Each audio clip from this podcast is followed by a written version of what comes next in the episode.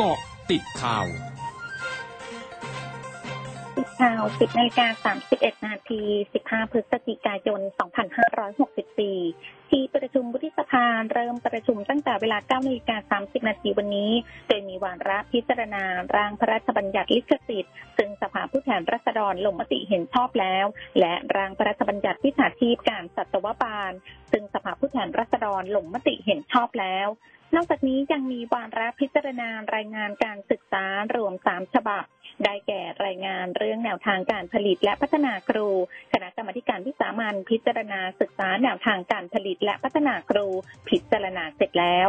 รายงานการพิจารณาศึกษาเรื่องข้อเสนอแนะถึงนโยบาย ในการแก้ไขปัญหากรณีนักบินไทยว่างงาน และการส่งเสริมเพื่อสร้างโอกาสให้นักบินไทย สามารถไปทำงานต่างประเทศได้ คณะกรรมการรายงานพิจารณาเสร็จแล้ว และรายงานการพิจารณาศึกษา เรื่องข้อเสนอเชิงนโยบายในการปฏิรูปการศึกษา และแนวทางการนำหลักสูตร และกระบวนการเรียนรู้ตามสาร์พระราชา สู่การปฏิบัติที่ยั่งยืน คณะกรรมการศึกษาพิจารณาเสร็จแล้ว นายธนกรวังบุญคงชนะโฆษกประจำสำนักนายกรัฐมนตรีเผย นายกรัฐมนตรีสั่งการให้กระทรวงพาณิชย์และหน่วยงานที่เกี่ยวข้อง เข้าไปตรวจสอบดูแลเรื่องวัตถุดิบที่ใช้ประกอบอาหารที่มีราคาพุ่งสูงขึ้น โดยให้กรมการค้าภายในเข้าหารือกับห้างสรรพสินค้า ที่ให้บริการศูนย์อาหารฟู้ดคอร์ทเพื่อหาแนวทางช่วยเหลือผู้ประกอบการในแง่ต้นทุนการผลิตรวมถึงหารือกับผู้ประกอบการตลาดสด ให้เร่งติดตามราคาสินค้า เพื่อช่วยลดฐานระต้นทุนให้กับผู้ประกอบการที่ขายอาหารจานด่วน ไม่ให้ขาดทุน และยังสามารถจัดจำหน่ายรายการอาหารทางเลือกอื่น ๆ ในราคาที่เหมาะสม ลดฐานราคาครองชีพของประชาชนผู้บริโภคในขณะนี้ นายดนุชาพิชยนันเลขาธิการสภาพัฒนาการเศรษฐกิจและสังคมแห่งชาติหรือสภาพัฒน์รายงานภาวะเศรษฐกิจไทยไตรมาส3ปีนี้ติดลบร้อยละ 0.3 เนื่องจากการระบาดของโรคโควิด -19 ทำให้รัฐบาลต้องใช้มาตรการควบคุมการแพร่ระบาดอย่างเข้มงวด ส่งผลให้การบริโภคเอกชนติดลบร้อยละ 3.2 การลงทุนรวมติดลบร้อยละ 0.4 ขณะที่สาขาอุตสาหกรรมติดลบร้อยละ 1.4 เพราะการแพร่ระบาดของโรคโควิด -19 ทำให้อุตสาหกรรมการผลิตหยุดชะงัก รวมถึงกรณีตู้สินค้ามีข้อจำกัดด้านการก่อสร้างลดลงติดลบร้อยละ 4.1 จากการปิดไซต์งานก่อสร้าง ทั้งนี้ได้ปรับประมาณการเศรษฐกิจไทยในปีนี้ คาดว่าจะขยายตัวที่ร้อยละ 1.2 ส่วนการบริโภคขยายตัวร้อยละ 1.2 ขณะที่ปีหน้าคาดว่าเศรษฐกิจไทยจะขยายตัวได้ โดยคาดว่าการบริโภคจะขยายตัวร้อยละ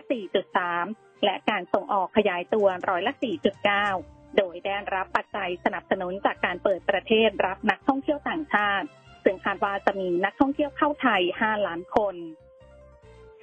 กระทรวงสาธารณสุขอิสราเอลเผยวันนี้เด็กๆวัย 5-11 ปีในอิสราเอล จะได้รับการฉีดวัคซีนโควิด -19 ในไม่กี่วันนี้ ซึ่งจะใช้วัคซีนของไฟเซอร์ไบออนเทคหลังจากคณะกรรมการผู้เชี่ยวชาญมีความเห็นว่าการฉีดวัคซีนในกลุ่มวัยดังกล่าว มีประโยชน์มากกว่าความเสี่ยง ขณะที่เด็กๆ กลุ่มวัยดังกล่าว มีประมาณ 1.2 ล้านคนในอิสราเอล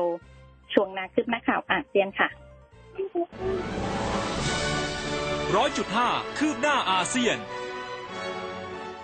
รายงานของสถาบันการเงินระหว่างประเทศระบุวันนี้ว่าเกาหลีใต้มีสัดส่วนหนี้สินครัวเรือนต่อผลิตภัณฑ์มวลรวมในประเทศหรือ GDP สูงสุดในกลุ่ม 37 ประเทศเศรษฐกิจขนาดใหญ่ของโลก โดยณสิ้นเดือนมิถุนายนหนี้สินครัวเรือนของเกาหลีใต้อยู่ที่ร้อยละ